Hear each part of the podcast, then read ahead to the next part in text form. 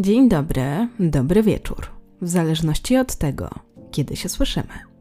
Witam Was w nowym roku, naszym starym powitaniem. Mam nadzieję, że u Was wszystko w porządku. Ja niestety w ostatnie dni poprzedniego roku się rozchorowałam, stąd też ta mała przerwa w odcinkach. Ale już jest lepiej, trochę jeszcze może w głosie słychać, ale mam nadzieję, że nie będzie to Wam jakoś bardzo przeszkadzało. Dzisiejsza sprawa trochę zahacza o serię Niebezpieczna sieć. Jednak sieć w tym przypadku nie przyczyniła się bezpośrednio do tej zbrodni, dlatego odcinek ten pojawia się w ramach standardowej serii, mimo że mamy tutaj wątek blogerki. W każdym razie sprawa jest moim zdaniem bardzo szokująca, ale o tym już przekonacie się niedługo. I jeszcze zanim zaczniemy, mam do Was jedno pytanie. Dajcie znać w komentarzu, w jaki dzień najchętniej słuchacie odcinków. I czy to jest zaraz po premierze, czy to jest w jakichś konkretnych godzinach. Dzięki temu będę wiedziała, kiedy najlepiej byłoby publikować odcinki. Z góry dziękuję za Wasze odpowiedzi i zapraszam do wysłuchania dzisiejszej historii.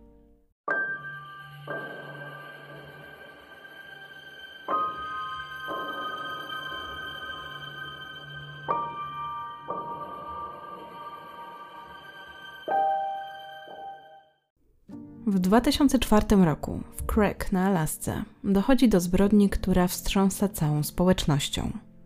W historii tego niewielkiego miasta nigdy takie rzeczy się nie działy. A teraz nie dość, że ktoś został zamordowany, to jeszcze wzmianka o tym pojawia się na pewnym blogu. Kto mógł dopuścić się tak okropnej zbrodni? Craig to maleńkie miasteczko na wyspie na Alasce. Tak małe, że wszyscy się tam znają. Gdy pewna osoba zostaje tam zamordowana, policja od razu podejrzewa, że stoi za tym ktoś, kogo musiała dobrze znać ta osoba. Bo miasto to liczy sobie około 1200 mieszkańców. Oznaczało to, że prawdopodobnie nawet sami śledczy znali osobiście mordercę albo morderców. To jeszcze trzeba było ustalić. Na razie nieznana jeszcze była tożsamość ofiary, choć były pewne podejrzenia. Jak doszło do odkrycia jej szczątków? Zacznijmy od początku. 14 listopada 2004 roku w lesie na północy myśliwi przechadzali się przez las. Polowali na jelenie. Nagle dostrzegli z oddali dym. Zaniepokoił ich ten widok, dlatego postanowili podejść bliżej. Zupełnie nie spodziewali się tego, co tam zobaczyli. Dym pochodził ze spalonego minivana. Od razu ten widok wywołał w nich złe przeczucia, dlatego zadzwonili na numer alarmowy. Pierwszy na miejsce przybył patrol policji stanowej. Spalony pojazd znajdował się na drodze leśnej, w środku lasu. Funkcjonariusz dokładnie obejrzał samochód. W pewnym momencie coś przykuło jego uwagę. Zajrzał uważnie do środka i zrozumiał, że w miejscu, w którym wciąż się tliło, na tylnym siedzeniu, znajdują się ludzkie szczątki. Niemal od razu był pewien, że to kości należące do człowieka, bo wśród nich dostrzegł ludzką czaszkę. Zadzwonił po wsparcie. Ponieważ samochód był doszczętnie spalony, spłonęła również tablica rejestracyjna. Aby ustalić, do kogo należał ten pojazd, śledczy musieli sprawdzić numer WIN pojazdu, dzięki któremu wkrótce udało się określić właściciela auta. Okazała się być nim 48-letnia Lori Waterman, mieszkanka Craig. Na tym etapie śledztwa policjanci zakładali, że to ona mogła być ofiarą, ale trzeba było jeszcze to potwierdzić. Identyfikacja miała jeszcze chwilę potrwać, bo szczątki były prawie całkowicie zniszczone przez pożar. Czy był to wypadek, a może morderstwo? Była to kwestia do rozstrzygnięcia. Kilka rzeczy od razu jednak zwróciło uwagę śledczych. Między innymi to, że miejsce kierowcy zostało dokładnie wyczyszczone. A brak śladów to również bardzo ważny ślad. Wszystko wskazywało też na to, że samochód nie brał udziału w żadnym wypadku. Nie było żadnych śladów świadczących o tym, że coś się w nim zepsuło. Za to znaleziono dowody, że został podpalony. Na tej podstawie policjanci zaczęli przypuszczać, że mają jednak do czynienia z morderstwem. A o tym upewnił ich jeszcze później raport, na podstawie którego okazało się, że przyczyną śmierci kobiety było pobicie. A to oznaczało, że ktoś upozorował to wszystko na wypadek. Według raportu kobieta zmarła dzień wcześniej, 13 listopada 2004 roku. Sprawdzając dane w systemie, okazało się, że jej zaginięcie zostało zgłoszone przez męża. Również auto figurowało jako poszukiwane. Zatem jej bliscy bardzo się o nią niepokoili. Teraz śledczy musieli ich poinformować, co przydarzyło się kobiecie. Lori Ann Martelly urodziła się w Takomie w stanie Waszyngton 16 kwietnia 1956 roku. Miała brata i dwie siostry. W 1974 roku ukończyła liceum, a później poznała swojego męża Karla Doka Watermana i pobrali się 4 lata później. Mimo, że mężczyzna był od niej trochę starszy, to jednak bardzo dobrze się dogadywali. Ich związek był udany i dlatego postanowili, że chcą spędzić resztę życia razem. Postanowili też, że wspólnie się przeprowadzą. Chcieli osiedlić się w jakimś cichym, miłym miejscu i tak właśnie wybrali Craig na Alasce, które położone jest około 90 km od wybrzeża Alaski. Podobało im się to, że jest to miejsce, gdzie wszyscy się znają, nazywają przyjaciółmi, a jedyne przestępstwa, jakie się pojawiają, to takie w stylu bójka w barze czy jazda pod wpływem alkoholu. Wydawało się, że tutaj wszyscy o siebie dbają, są sobie życzliwi i nic złego nikogo tu nie spotka. Idealne miejsce, aby wychować dzieci. W 1988 roku ta wizja zaczęła się realizować, bo 26 sierpnia na świecie pojawiła się ich córka, Rachel. Dziewczynka całkiem dobrze odnajdywała się w tym miejscu. Świetnie radziła sobie w szkole, uczęszczała na wiele różnych zajęć, innymi brała udział w szkolnym dziesięcioboju, śpiewała w chórze, czy należała do drużyny siatkówki. Opisywana była jako wzorowa uczennica. Interesowała się również aktorstwem, komputerami, filmami, muzyką. Po zajęciach była zawsze zajęta. Rozwijała się na wielu płaszczyznach, miała znajomych. Jej rodzicom wydawało się, że wszystko u niej w porządku. Opisywana była też jako inteligentna i utalentowana, ale w momencie, gdy wkroczyła w wiek dojrzewania, coś się zmieniło. Relacje między Rachel a jej rodzicami stały się napięte. Ci jednak uważali, że to taki bunt nastolatki, że to normalne, że chciałaby do dużego miasta, że chciałaby bardziej tak towarzysko się udzielać i że wkrótce jej przejdzie. Jej zachowanie ich niepokoiło, ale nie na tyle, żeby poważnie się o to martwili. A przynajmniej tak to wyglądało z boku. Bo w tym kontekście Rachel miała opinię dziewczyny, której zależy na rodzinie, która jest jej oddana i wspierająca. Do tego dziewczyna udzielała się jako wolontariuszka, także w harcerstwie i była bardzo dobrze odbierana w tej społeczności. Ale Rachel miała 16 lat i nie była zadowolona ze swojego życia w tym małym miasteczku. Chciała czegoś innego. Uważała, że tutaj nic dobrego jej nie czeka. Wkrótce z dwoma jej bliskimi mężczyznami postanowiła opracować pewien plan.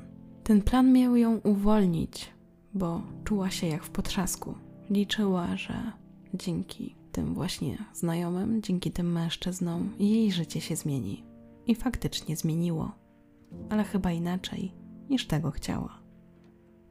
12 listopada, czyli na dwa dni wcześniej, jak znaleziono szczątki Lori, Rachel i Doc planowali być poza miastem na weekend. Doc miał spędzić czas na spotkaniu, które zostało określone jako spotkanie harcerskie, a Rachel pojechała na turniej siatkówki do Anchorage. Oznaczało to, że Lori miała być w weekend sama w domu. I w zasadzie wszystkim taki weekend pasował. Zwłaszcza cieszyła się Rachel, która nie mogła się doczekać, jak wybierze się na zakupy do centrum handlowego, które znajdowało się właśnie w Anchorage. Lori pracowała jako asystentka do spraw edukacji specjalnej, natomiast Doc zajmował się nieruchomościami. Był agentem nieruchomości. Na weekend kobieta miała plany, między innymi spotkała się na takiej uroczystej kolacji, która była zorganizowana dla osób zaangażowanych w pewien wolontariat i później kobieta miała już spędzić właśnie weekend sama w domu. Wróciła do niego około godziny 23. Niemal od razu położyła się do łóżka i zasnęła. Następnego ranka, ku zaskoczeniu jej znajomych, nie pojawiła się w kościele. Parę godzin później do domu wrócili Doc i Rachel. Również odnotowali, że nigdzie nie ma Lori. To wywołało w nich niepokój. Wrócili mniej więcej o podobnej godzinie. Podczas rozpakowywania się i poruszenia po domu zauważyli, że Lori jeszcze nie wstała. Ale po chwili, jak sprawdzili, że jej wana nie było w garażu, to poczuli spokój, myśląc, że kobieta po prostu gdzieś pojechała. Być może załatwić jakieś sprawy czy odwiedzić znajomych. W tym czasie jednak Dog zaczął zauważać dziwne rzeczy. Między innymi łóżko w ich sypialni było nieposłane i było to bardzo dziwne, bo jego żona lubiła utrzymywać porządek. Dostrzegł również jakieś dziwne włókna, a do tego jeszcze jedną bardzo zastanawiającą rzecz. Na kuchennym blacie stała butelka wina, która była częściowo opróżniona. Lori nie piła przeważnie alkoholu, a na pewno nie sama w domu. Do tego dostrzegł na podłodze coś, co przypominało mu lateks, jakby fragment takiej jednorazowej rękawiczki. Zaniepokojony rozejrzał się więc jeszcze raz po domu, czy przypadkiem nigdzie jego żona nie zostawiła jakiejś karteczki z wyjaśnieniami, co się takiego wydarzyło. Nic takiego jednak nie znalazł. Postanowił więc zadzwonić do swoich bliskich, sąsiadów i dowiedzieć się, czy przypadkiem oni nie wiedzą, gdzie jest Lori. W międzyczasie też kilka razy dzwonił na jej komórkę, ale za każdym razem nie otrzymywał żadnej odpowiedzi. Nikt nie wiedział, gdzie jest kobieta. Cała ta sprawa robiła się bardzo niepokojąca. Dlatego Doc jeszcze stwierdził, że wsiądzie do samochodu i poszuka jej gdzieś na mieście. Jeździł tak przez kilka godzin, a gdy nie trafił na żaden jej ślad, uznał, że zostało mu już tylko jedno. Musiał zawiadomić policję. Następnego dnia, w poniedziałek, Rachel postanowiła iść do szkoły. Doc został na wypadek, gdyby jednak jego żona wróciła. Rachel starała się zachować takie poczucie normalności, ale gdy pojawiła się w szkole, to podzieliła się ze znajomymi swoimi obawami. Jedna z nich była dosyć zaskakująca, bo dziewczyna twierdziła, że być może jej matka nie żyje, bo na przykład zginęła w wypadku samochodowym po pijaku. A było to dziwne, bo wszyscy raczej znali Nori i nikt nie kojarzył jej z tym, aby nadużywała alkoholu, a wręcz przeciwnie. Dlatego wiele osób zwróciło na to uwagę, że właśnie z ust Rachel padły takie słowa. Powoli też w szkole zaczęły się pojawiać plotki, że w lesie znaleziono wrak samochodu z jakimiś szczątkami. Wszyscy zastanawiali się, czy to może być Lori. Według osób, które obserwowały Rachel tego dnia, to zachowywała się dosyć nieprzewidywalnie.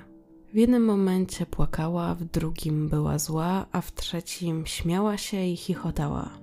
Jeden z jej nauczycieli nawet ją zapytał, czy wszystko jest w porządku. I jej odpowiedź bardzo go zaskoczyła, bo dziewczyna ponownie powiedziała, że prawdopodobnie jej mama się upiła i zjechała z drogi.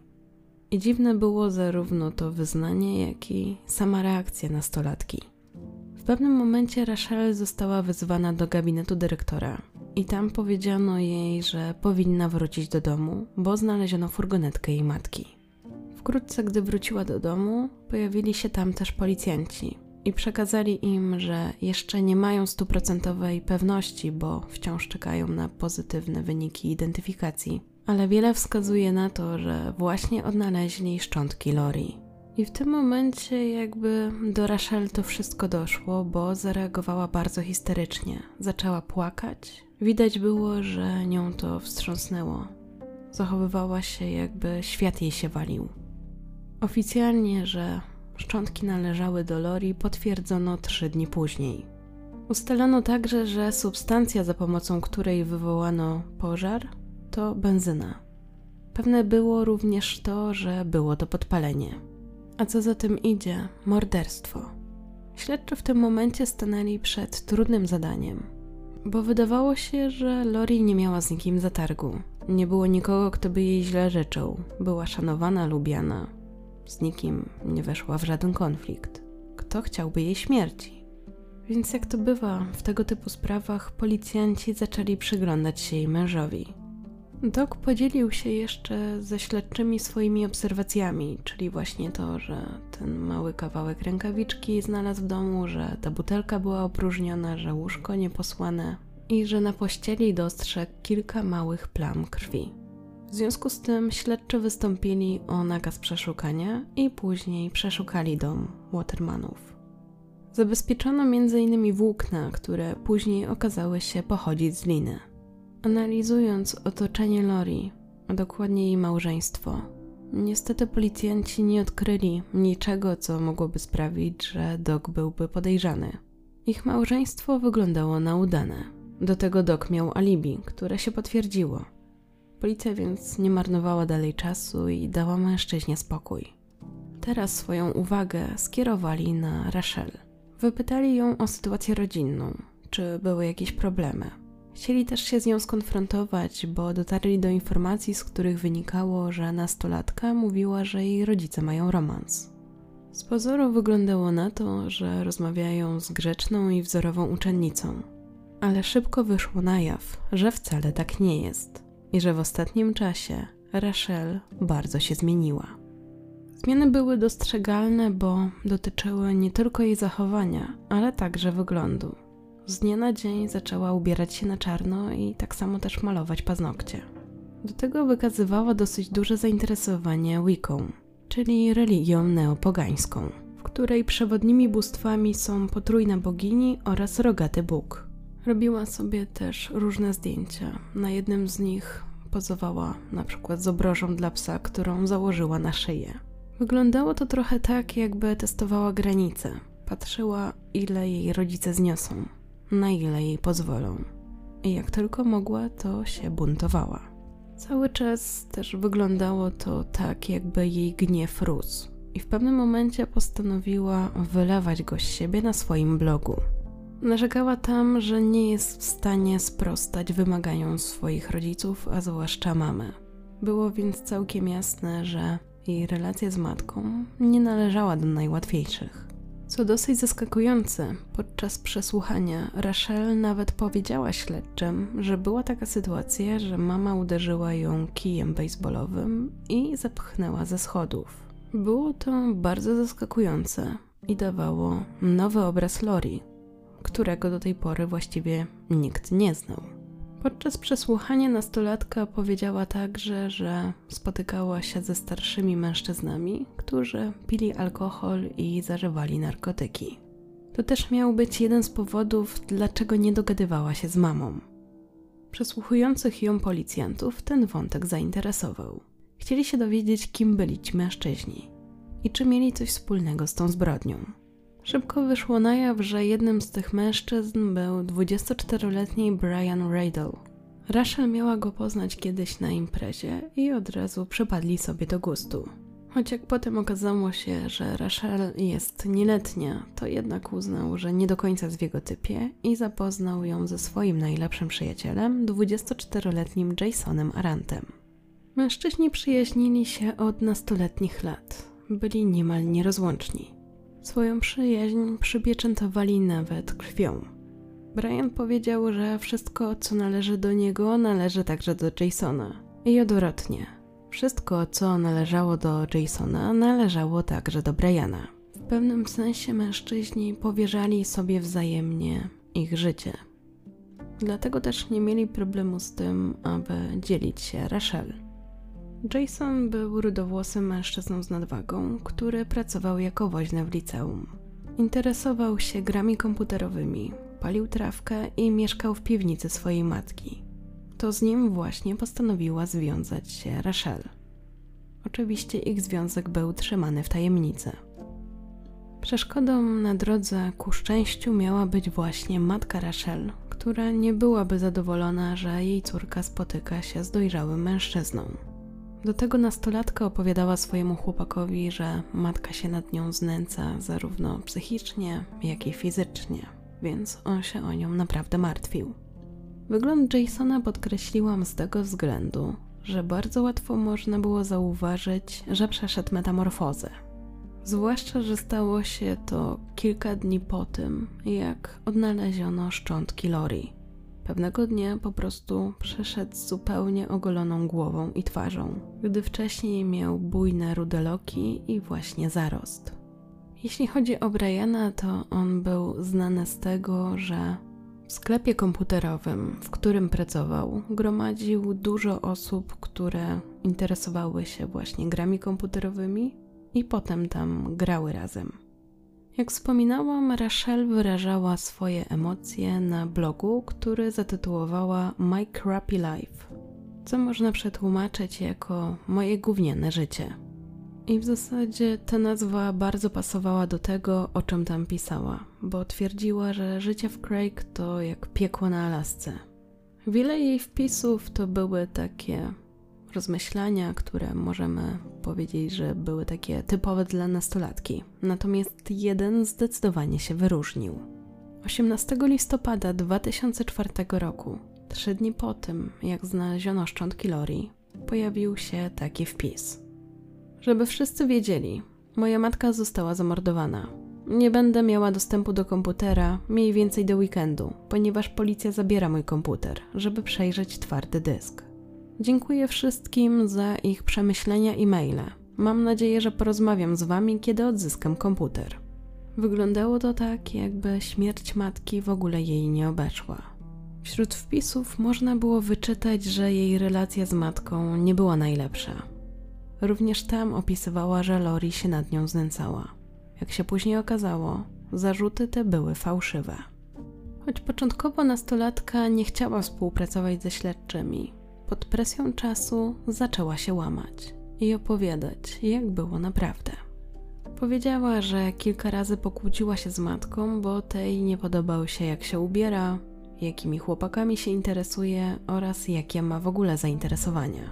Przyznała, że opowiadała o tym również swojemu chłopakowi Jasonowi.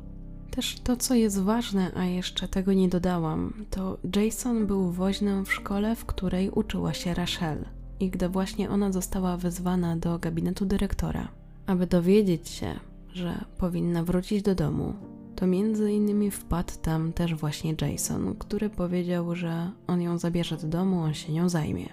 I jak tak śledczy się temu wszystkiemu przyglądali, to zaczynali mieć wrażenie, że cała ta sytuacja jest podejrzana i chyba bardziej powinni się przyjrzeć i Jasonowi, i Brianowi. Rozmawiając z Rachel, zapytali jeszcze, czy ona miała jakieś stosunki seksualne z Jasonem. I na początku dziewczyna zaprzeczyła, ale w końcu przyznała, że tak było i że przynajmniej było tak pięć razy. Śledczy rozmawiali także z Jasonem i Brianem, i obaj mężczyźni zaprzeczyli, że mieli cokolwiek wspólnego z Lori. Twierdzili, że jej nie znali. Do tego mieli alibi. W zasadzie sami je sobie dali, bo twierdzili, że w noc morderstwa Lori byli razem i oglądali filmy. Potwierdzić to również miała Rachel, która twierdziła, że zadzwoniła do Jasona Zankoridge około pierwszej albo drugiej w nocy, bo nie mogła spać. Tylko, że ich wersje się wykluczały, bo Jason i Brian mieli nie mieć dostępu do telefonu w tamtym czasie. Było więc jasne, że wszyscy kłamali. Zastanawiająca była także reakcja Rachel, która na pytanie, czy byłaby gotowa założyć podsłuch i porozmawiać z Jasonem i Brianem, powiedziała, że jest tego niepewna i czy może mieć więcej czasu, aby to przemyśleć. To sprawiło, że śledczy zaczęli być jeszcze bardziej podejrzliwi co do tej trójki. Postanowili jednak skupić się na mężczyznach. W pierwszej kolejności chcieli porozmawiać z Jasonem. Początkowo mężczyzna wciąż nie przyznawał się do winy. Twierdził, że cały weekend spędził z Brianem i w kółko oglądali jeden film. Oczywiście nie zgadzało się to z wersją Briana, który twierdził, że jasne byli razem w weekend, ale noc spędził we własnym łóżku. Jason, orientując się, że śledczy chyba nie do końca mu wierzą, postanowił podzielić się z nimi pewną rewelacją. Powiedział, że tego dnia został zaatakowany przez jakiegoś mężczyznę w czarnym kapturze, gdy był na parkingu, i ten powiedział mu, że ma się trzymać z daleka od Rachel. Na dowód pokazał zadrapanie na szyi, sugerując, że jest jeszcze właśnie jakaś inna osoba zamieszana w te zbrodnie.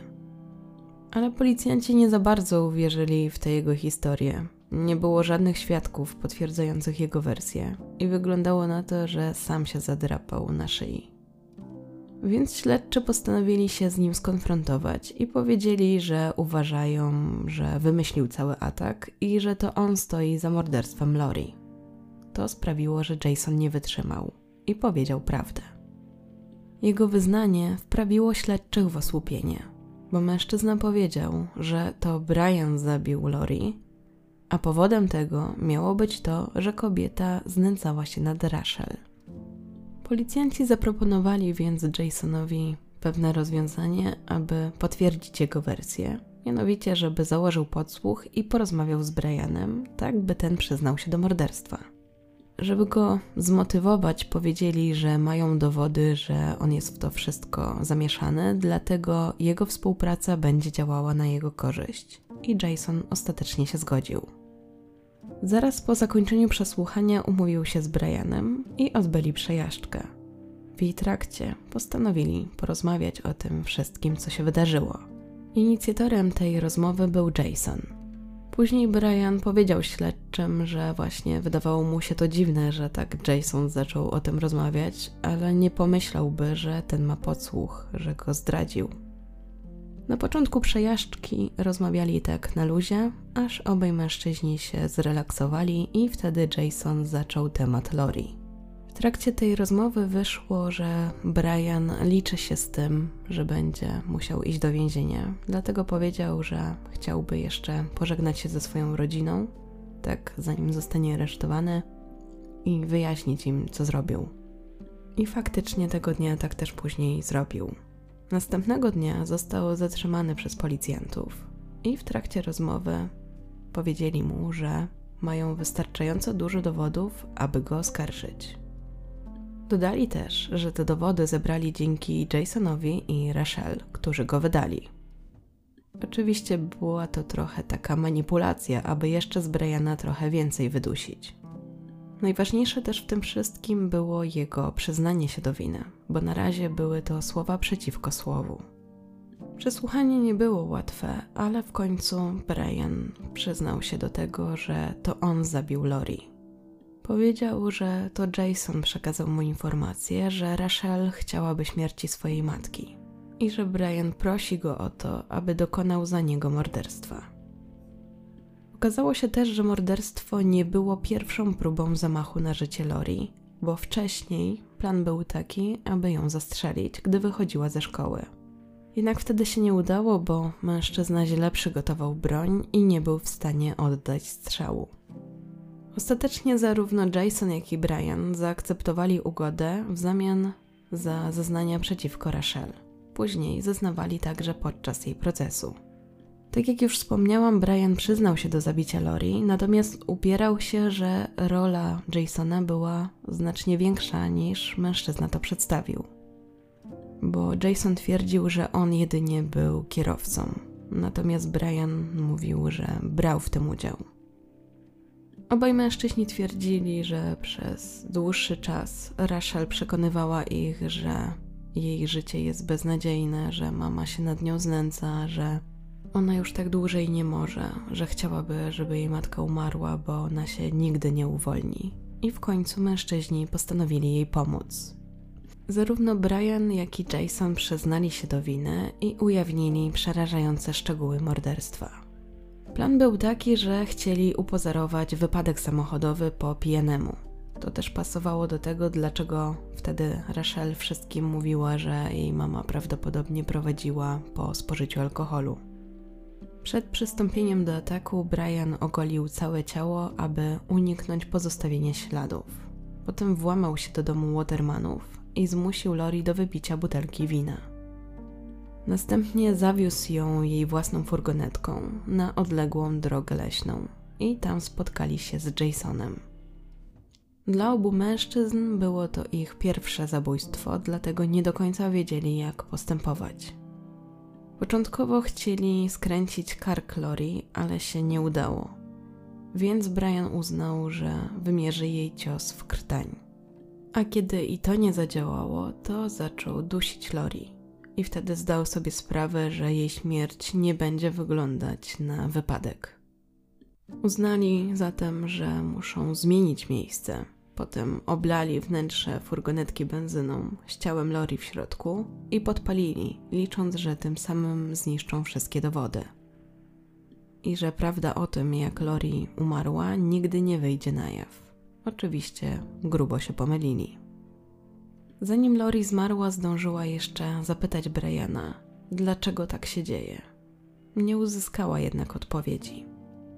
Jeśli chodzi o to, jak Jason przedstawił swój udział w tej zbrodni, to powiedział, że spotkali się na drodze leśnej około 2.30 i tam pomagał właśnie Brianowi podpalić furgonetkę. Deklarował, że jego udział był w tym minimalny, bo w zasadzie on głównie stał i obserwował. Z ich zeznań oczywiście wychodziło, że Rachel doskonale wiedziała, co się wydarzy. Jason na pytanie, dlaczego zdecydował się to zrobić, powiedział, że po prostu czuł taką presję, że musi ochronić Rachel, czyli swoją dziewczynę. Ona wiedziała, co mu powiedzieć, aby wywołało to w nim tak silne emocje, że czuł, że naprawdę jej życie od tego zależy, że on ją dosłownie ratuje. Do tego wyszły też bardzo zaskakujące informacje, że gdy Rachel miała 15 lat, to wtedy spotykała się z Brianem i że również z nim poszła do łóżka. I dopiero potem zaczęła spotykać się z Jasonem. A szokujące było też to, że właśnie to Brian tak to wszystko ustawił, w sensie ich zapoznał i chciał, żeby byli razem. Więc tę trójkę łączyła naprawdę skomplikowana relacja, i dla wielu osób to było trudne do zrozumienia, że przyjaciele tak dzielili się jedną dziewczyną i nie mieli z tym żadnego problemu, i że w zasadzie ona nie miała z tym problemu. Do tego jeszcze szokujące było to, że mm, to była nastolatka, jeszcze w zasadzie dziecko, a to dorośli mężczyźni. Brian powiedział śledczym, że on również miał takie dowody na to, że Rachel była gnębiona przez swoją mamę że po prostu jak się spotykali, to ona na przykład im mówiła, że mama ją biła kijem baseballowym, a potem pokazywała im siniaki, które miały być na to dowodem i faktycznie te siniaki miała. Więc dla nich to był wystarczający powód, aby wierzyć, że w jej domu dzieje się źle. Detektywi oczywiście dopytali, gdzie te siniaki były, na co Brian powiedział, że te, które widział, to na udach. Dodał także, że Rachel cały czas mówiła, że boi się o swoje życie i oni przez to poczuli się zmuszeni do działania. Dla rodziny Rachel wszystkie te informacje były naprawdę szokujące. W ich oczach była inteligentną, wysportowaną nastolatką, którą wszyscy znali i kochali. Wspominali, jak co roku spędzała z mamą kilka tygodni u jej rodziny w Takomie i generalnie wszystko wyglądało tak, jakby było w porządku. Lori z Rachel dogadywały się całkiem nieźle. Razem zmywały, pomagały w gotowaniu, jakieś prace w ogrodzie. Nie wyglądało to tak, jakby między nimi był jakiś konflikt, jakieś problemy. Naprawdę było to dla wszystkich zastanawiające, co takiego wydarzyło się w domu Watermanów. Najwięcej odpowiedzi przyszło jednak wraz z lekturą bloga nastolatki. To właśnie tam śledczy dotarli do informacji, które były przerażające bo pokazywały, co działo się w głowie dziewczyny i jak bardzo nienawidziła swojego życia. Pisała często, że właśnie jest na skraju wytrzymałości, że chciałaby krzyczeć i płakać w jednym czasie, że jej życie w tym miejscu to jest piekło. O swojej mamie wypowiadała się w dosyć taki pogardliwy sposób, bo pisała o niej kobieca jednostka rodzicielska. Pisała również, że matka krytykuje jej wagę, że czyta jej korespondencję, że raz się na nią rzuciła, przez co spadła ze schodów i określiła swoją matkę jako psychiczną sukę.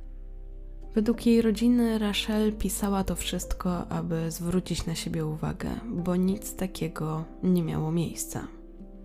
W tym czasie Brian został już aresztowany, Jason był dalej przesłuchiwany i śledczy zdecydowali, że pora jeszcze raz porozmawiać z Rachel. Jej przesłuchanie nie należało do najłatwiejszych. I dopiero obserwując jego przebieg, widać, jak wiele śledczy musieli się napracować, żeby wydobyć z niej informacje, ale że w końcu dziewczyna pękła. Nastolatka nie opierała się temu, żeby porozmawiać z policjantami. Co więcej, nie chciała nawet prawnika ani swojego taty. Powiedziała, że porozmawia sama. Na początku przyznała, że kłóciła się z mamą o to, jak wygląda, jak się ubiera, o to, że interesuje się okultyzmem, o to, z kim się spotyka, ale niczego więcej nie dodała. Mówiła też śledczym, że pewnie wszyscy myślą, że jej mama nigdy nie traci nad sobą panowania, bo przecież na ulicy zawsze jest spokojna, nie przeklina ani nic, ale że przecież nikt nie wie, co dzieje się za zamkniętymi drzwiami. Śledczy, słuchając jej wyjaśnień, mieli takie poczucie, że naprawdę trudno jest na podstawie tego, co mówi, stwierdzić, jaka relacja była między nią a Lori. Bo dziewczyna o tym wszystkim mówiła z wielkim przekonaniem. Śledczym również przekazała, że chciała ją zepchnąć ze schodów, że uderzyła kijem baseballowym, że nawet miała grozić, że sprzedają jako niewolnicę seksualną. Twierdziła, że mama była na nią naprawdę zła, że mieli mało pieniędzy i dlatego właśnie rozmawiali o tym, żeby ją tak sprzedawać. Wydawało się to aż nieprawdopodobne. Potem Rachel dodała, że bała się, że matka ją zabije, że pewnego dnia wzięła nóż i jej groziła nim, sugerując, że właśnie odbierze jej życie. Nastolatka twierdziła także, że wiedziała, że nikt jej w to nie uwierzy poza Brianem i Jasonem. Natomiast powiedziała, że zabicie jej mamy to był pomysł Jasona i że to on naciskał na taki sposób rozwiązania jej problemu, a potem rozmawiał z Brianem i omawiał różne scenariusze. Ale ona nie traktowała tego oczywiście poważnie.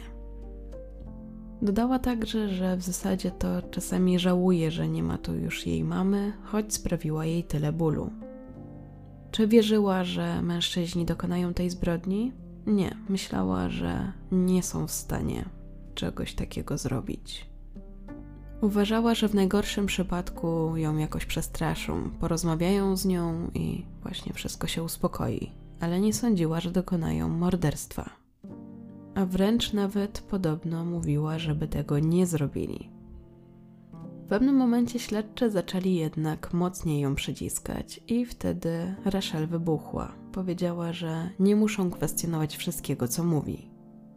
Ale wkrótce przyznała, że to, co opowiedziała o tym, że mama się nad nią znęcała, to były kłamstwa. I wpadła w rozpacz, że cała rodzina ją znienawidzi. Około 20 minuty przesłuchania śledczy zapytali Rachel, dlaczego mówiła w szkole swoim kolegom i koleżankom, że jej mama prawdopodobnie zginęła w wypadku samochodowym po spożyciu alkoholu. Odpowiedziała na to krótko, że tak przypuszczała. Na co śledczy zasugerował, że a może był taki plan. I wtedy powiedziała, że w zasadzie to tak, tak zakładała, i na pytanie dlaczego, no bo właśnie powiedziała, że w domu zobaczyła tę butelkę która była do połowy opróżniona. Około 30 minuty przesłuchania była już naprawdę wstrząśnięta. Zakrywała twarz. Nie radziła sobie z tym, że policjant zarzucał jej, że była zaangażowana w zabójstwo matki, bo nie zrobiła nic, aby powstrzymać przed tym Jasona i Briana. Na co Rachel odpowiedziała, że mówiła im, żeby tego nie robili, na co śledczy dodał, że no dobrze, ale skoro dowiedziałaś się już, co się stało, to nadal nie współpracowałaś, nie powiedziałaś tego. A ona powiedziała, że cały czas przecież mówiłam im, żeby tego nie robili. Ale nic nie zrobiłaś. Bałam się. Dlaczego więc nikomu nie powiedziała? Bo się bała. Cały czas trzymała się tej wersji. Po godzinie jej nastawienie ponownie zaczęło się zmieniać. Śledczy zasugerował, że nie udało jej się powstrzymać mężczyzn przed tą zbrodnią, na co Rachel dodała, że może nigdy nie powinna w ogóle o tym z nimi dyskutować. Na co policjant dodał, że no nie musi być taka sprytna, tylko czas, żeby powiedziała prawdę. I wtedy właśnie Rachel powiedziała, że nie życzy sobie, żeby tak cały czas kwestionować jej słowa.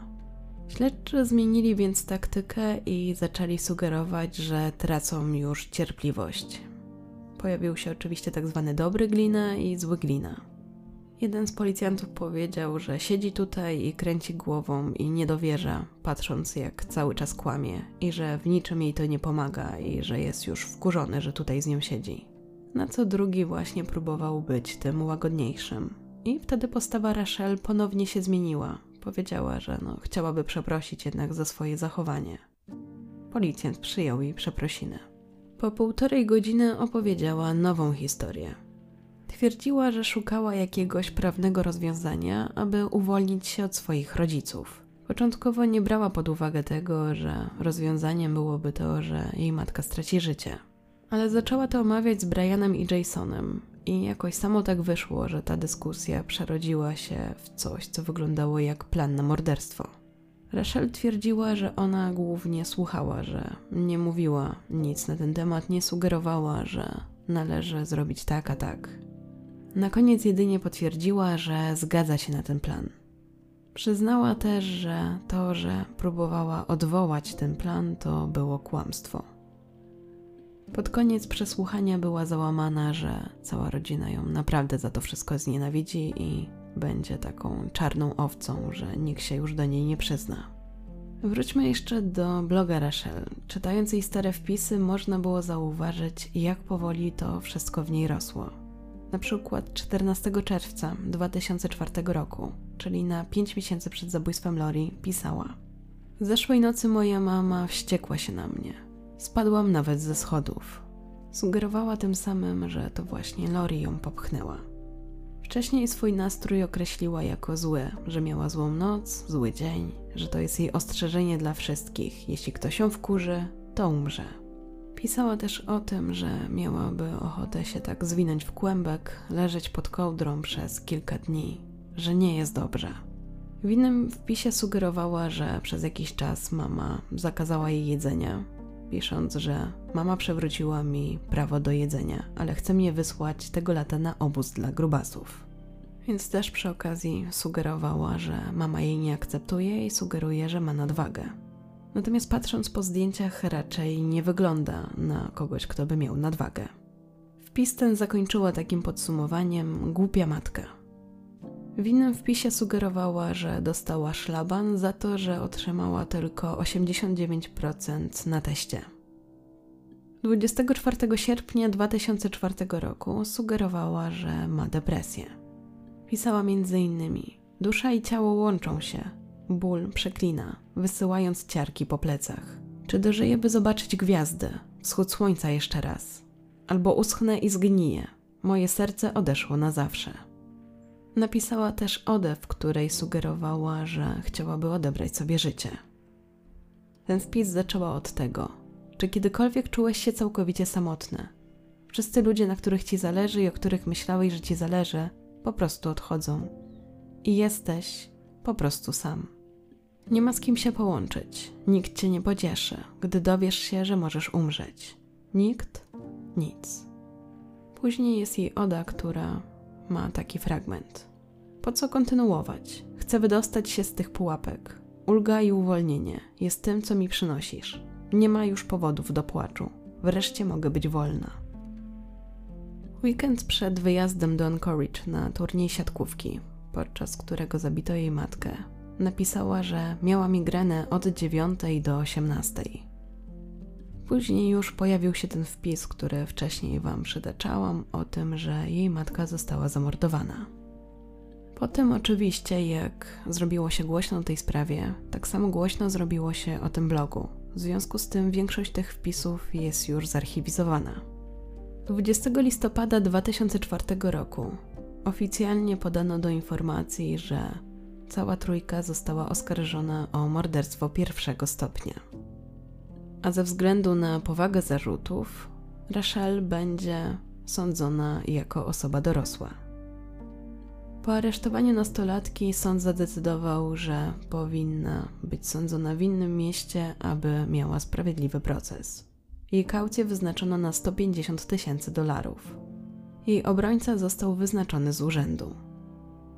Pierwotnie jej proces miał się odbyć 3 lutego 2005 roku, ale ostatecznie przełożono go na 22 sierpnia. Jak już wcześniej wspomniałam, Brian i Jason zeznawali w procesie Rachel. Brian twierdził, że to Jason poprosił go o zabicie Lori, a że Rachel skarżyła się jedynie na swój los. Z kolei Jason powiedział, że to Rachel mu powiedziała, że chce śmierci swojej matki i że oboje o tym potem dyskutowali, planując właśnie sposób na morderstwo. Jason dodał także, że to właśnie Rachel powiedziała mu o tym, że w weekend matka będzie sama w domu, bo ona i ojciec wyjeżdżają. Sugerował, że nastolatka wcale nie martwiła się o swoją mamę. Za to była smutna z powodu zniszczenia samochodu, bo liczyła, że go dziedziczy. Mężczyzna zeznał, że nastolatka pomogła mu potem w pozbyciu się dowodów, takich jak odciski palców i innych śladów z jej domu. Z kolei obrońca Rachel twierdził, że Jason był tutaj jedynym przestępcą i że to on wszystko zaplanował, ponieważ Lori nie pozwoliła mu umawiać się z jej córką. Brian potwierdził, że Rachel cały czas opowiadała, że jest maltretowana przez matkę i on w zasadzie początkowo myślał, że trochę jest to naciągane, ale że sam dorastał w przemocowym domu, to chciał chronić nastolatkę. Pasowało to też do tego, jaka opinia o nim się pojawiła, że był to człowiek, który dla innych był w stanie wiele zrobić, nawet jeżeli za dobrze ich nie znał. Podczas procesu mężczyźni powiedzieli także o pierwszej próbie zabójstwa Lori, czyli wtedy z tą strzelbą, gdy Lori właśnie wychodziła ze szkoły, ale nie doszło do tego. Choć potem Brian trochę zwątpił, to Jason cały czas mu powtarzał, że Rachel jest w niebezpieczeństwie, że muszą jej pomóc i nie pozwalał, aby mężczyzna o tym zapomniał. Brian twierdził, że Jason powtarzał mu to tak często, że już naprawdę zaczął wierzyć, że to jest jedyny sposób, aby uratować nastolatkę. I dlatego zdecydował się na to, że pomoże jej i zabije Lori. Ale dodał, że nie zrobił tego tak totalnie lekkomyślnie, że on się do tego przygotował, że trochę tam zgłębił kryminalistykę, wiedział czego będzie szukać policja, dlatego między innymi ogolił swoje ciało. Do tego zaopatrzył się też worki kurzu z różnych miejsc, żeby potem ten kurz tak właśnie rozpylić i tym samym skierować śledczych na zły trop. Do tego założył na siebie wiele ubrań i każde bardzo dobrze wyprał. Tę butelkę też właśnie zabrał po to, aby zasugerować, że Lori piła, a potem miała wypadek samochodowy. Jak się dostał do domu Watermanów? Po prostu skorzystał z drzwiczek, które były dla kota. Sięgnął jakoś przez nie rękę tam do klamki, do zamka i otworzył. Potem wszedł do domu i poszedł do sypialni, w której spodziewał się zastać Lori. Chwilę się wahał, zbierał się w sobie. Minęło dosłownie kilka minut, a potem wszedł do jej sypialni. Położył jej dłoń na ustach i powiedział, że ma robić to, co jej każe, to wtedy przeżyje. Zeszli razem na dół i tam zmusił ją do wypicia znacznej ilości alkoholu. Było to trudne, bo Lori raczej stroniła od alkoholu, więc zanim skończyła, to naprawdę już była pijana. Potem mężczyzna usadził ją na tylnym siedzeniu minivana, a sam usiadł za kierownicą i ruszyli. Pojechali na drugą stronę miasta, na odosobnioną leśną drogę, gdzie chciał właśnie upozorować wypadek. Przez cały ten czas w ustach Lori znajdował się knebel. Gdy się zatrzymali, to go wyjął i wtedy właśnie kobieta zadała mu pytanie, dlaczego tak się dzieje. Był to też moment, w którym dołączył do nich Jason. I to właśnie on miał odpowiedzieć Lori, że to wszystko dzieje się dlatego, żeby już więcej nie krzywdziła swojej córki. Potem Brian zmusił ją do tego, żeby uklękła i próbował skręcić jej kark, ale mu nie wyszło. Potem właśnie próbował ją uderzyć w tą krtań i potem ją zaczął dusić. Po wszystkim ponownie umieścił jej ciało w pojeździe, potem oblał go benzyną i podpalił. Do ognia wrzucił także swoje ubranie, aby zniszczyć wszystkie dowody. Na koniec dodał, że było to dla niego trudne, bo z jednej strony miał poczucie, że próbuje kogoś uratować, a z drugiej kogoś zabijał. Trakcie jego przyznania się w zasadzie większość winy wziął na siebie. Wyglądało to tak, jakby jednak chciał pomóc Jasonowi i Rachel. Ale im dłużej trwało jego przepytywanie, tym właśnie bardziej się łamał i ujawniał te prawdziwe informacje, sugerując, że jednak udział Rachel i Jasona był znacznie większy w tym wszystkim. Najgorszym właśnie dla niego takim momentem było to, gdy zdał sobie sprawę z tego, że Rachel mogła kłamać. Na procesie pojawili się także znajomi nastolatki, którzy potwierdzili, że faktycznie czasami mówiła coś takiego, że chciałaby, żeby jej matka umarła. Że podobno mówiła jej, że jest gruba, że będzie ją bić i ona żyła cały czas w jakimś takim stresie. Choć jej znajomi nie brali tego na poważnie.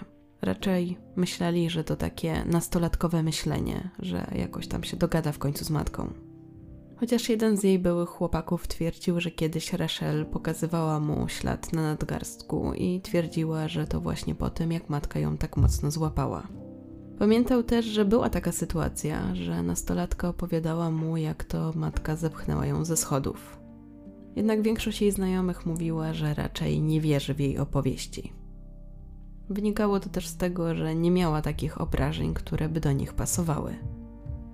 Zeznawali również bliscy i przyjaciele Lori, którzy twierdzili, że nigdy nie widzieli z jej strony oznak agresji, tym bardziej w stosunku do córki. Że raczej było tak, że po prostu się o nią martwiła i starała się z nią rozmawiać, że ścieżka, którą wybiera, nie jest do końca dobra, ale nie było tam żadnej przemocy. Lori martwiła się też, że jej córka spotyka się z kimś tak znacznie starszym, i że nie jest to raczej dobry kandydat jej zdaniem. Doc nawet powiedział, że ustalili z Lori, że jeśli chodzi o jakieś takie drobne przewinienia Rachel, no to będzie je egzekwować Lori, natomiast jeżeli się wydarzy coś poważnego, no to wtedy Doc miał być za to odpowiedzialny. I miało to właśnie pokazywać, że Lori bardzo troszczyła się o córkę i nie chciała być dla niej zbyt ostra. Na sali sądowej pojawił się także przyjaciel Jasona, który wyjaśnił, że przyniósł ze sobą kilka listów, które zostały napisane przez Rachel i Jasona. Te listy powstały wskutek tego, że właśnie Lori nie chciała, żeby oni się spotykali, więc to było tak po kryjomu pisane. Ten przyjaciel dodał, że właśnie Rachel często wymykała się nocą z domu przez piwnicę, żeby się spotkać z Jasonem. W tych listach pisali o swoich brutalnych i seksualnych fantazjach, o zażywaniu narkotyków, o tym, że o tym, że Jason udostępniał pornografię osobom nieletnim. W jednym z listów Rachel pisała, że mama chce ją sprzedać, no to wtedy Jason napisał, że mógłby ją kupić za 100 tysięcy dolarów. Sam Jason powiedział później, że nastolatka po raz pierwszy opowiedziała mu o tym, jak wygląda jej sytuacja w domu, że właśnie doświadcza przemocy, po tym jak rozpoczęli współżycie. To właśnie wtedy dostrzegł, że ma na ciele siniaki, zapytał o to i ona mu opowiedziała. Choć prawda była taka, że przecież była bardzo aktywna, grała w siatkówkę i tak naprawdę to stąd miała te siniaki. Ale Rachel twierdziła, że to właśnie mama jej robi krzywdę i że nawet już rozmawiała z policją, ale oni rozkładają ręce. Wyglądało to tak, jakby budowała całą narrację i powoli szykowała się na ten plan. Z kolei w Jasonie to napięcie, że musi uratować Rachel, powoli rosło. Potem zaczął to opowiadać Brianowi. Brian początkowo myślał, że ten jest nadopiekuńczy, no ale jak mu tak ciągle powtarzał, to też się zaczął martwić. No i tak doszło do tego planu. W zasadzie takim punktem przełomowym było to, jak Rachel opowiedziała im, że Lori rzuciła się na nią z kijem baseballowym. I też, co warto zaznaczyć, w pewnym momencie wszystkie informacje o tym, co się dzieje u Rachel, Brian otrzymywał od Jasona, a nie bezpośrednio od niej. Zakładał natomiast, że Jason mówi prawdę, że przecież to jest jego najlepszy przyjaciel, nie mógłby go okłamać tym jak obaj mężczyźni przyznali się do winy, usłyszeli wyroki skazujące. Brian został skazany na 99 lat więzienia z możliwością zwolnienia warunkowego po 33 latach, natomiast Jason został skazany na 50 lat więzienia z możliwością ubiegania się o zwolnienie warunkowe po 16 latach. Pierwszy proces Rachel zakończył się tym, że zawieszono ławę przysięgłych i miała być sądzona po raz drugi. I sędzia generalnie odrzucił jej przyznanie się, dlatego że uważał, że zostało wymuszone, ponieważ była zbyt młoda, aby rozumieć przysługujące jej prawa. Na tym pierwszym procesie w 2006 roku to zeznawali przeciwko niej obaj mężczyźni. Potem zostało to przedłużone, przeniesione w zasadzie na 2011 rok i wtedy zeznawał już tylko Brian. Podczas tego procesu została skazana za nieumyślne spowodowanie śmierci i otrzymała wyrok trzech lat pozbawienia wolności. Po tym jak wyszła z więzienia, w 2015 roku odwołała się do sądu apelacyjnego, sugerując, że szesnastolatka nie powinna być sądzona jako osoba dorosła. Sąd odrzucił jej apelację. Po wyjściu z więzienia wróciła do pisania swojego bloga, przeprowadziła się z Alaski prawdopodobnie na Florydę. W jednym ze swoich wpisów napisała: Jestem osobą, skorupą i istotą. Nie wiem, kim jestem, co zrobiłam ani dokąd zmierzam. Codziennie odwiedzam piekło i przechodzę przez rzeczy, których nie jesteś w stanie sobie wyobrazić, więc nie idź tam. Po odrzuconej apelacji pisała: Niestety nie poszło tak dobrze. Odrzucili apelację, więc teraz utknęłam jak wieprz w piaskach roponośnych. Jeśli chodzi o Doka, ojca Rachel, to pomimo wszystko był po stronie córki i nie chciał, żeby szła do więzienia, a nawet był zły właśnie, że otrzymała te trzy lata. Uważał, że nie powinna być o nic oskarżona. Właściwie wierzył, że była ofiarą tego planu, a nie jego pomysłodawczynią. W jednym z ostatnich wpisów Rachel pisała: Cóż, ostatnio niewiele się wydarzyło. Pomyślałam, że powinnam dać ludziom znać, że wciąż żyję. Jakby wielu ludzi to obchodziło, bo nie jestem pewna, czy ktoś jeszcze to w ogóle czyta. Swój blog prowadziła na Live Journal, który w większości ograniczył przeglądanie jej starych wpisów. Psycholog sądowa, która przyglądała się tej sprawie, w 2004 roku tak skomentowała jej wpisy. To jak anonimowy pojazd, możesz być kimkolwiek, mówić co chcesz, sugerując tym samym, że Rachel w większości mogła wymyślić to wszystko, co tam pisała. I to już wszystkie informacje, jakie znalazłam na temat tej sprawy. Jestem ciekawa, co Wy o niej sądzicie i czy słyszeliście już o tej sprawie. Chciałabym Wam też życzyć wszystkiego dobrego w nowym roku, żeby się dobrze dla Was wszystko ułożyło, żebyście byli zdrowi, szczęśliwi i mieli pełno sił. Bardzo Wam dziękuję za Wasze wsparcie, wszystkie komentarze i subskrypcje. Dziękuję także za udostępnienia oraz wsparcie na YouTube i Patronajcie, zwłaszcza patronom Adzie, Jakubowi, Kindze i Magdzie. Bardzo, bardzo, bardzo dziękuję Wam za wsparcie i liczę, że w tym roku będziemy się słyszeć jeszcze więcej. Trzymajcie się. Dziękuję za wysłuchanie. Życzę dobrego dnia. Dobranoc.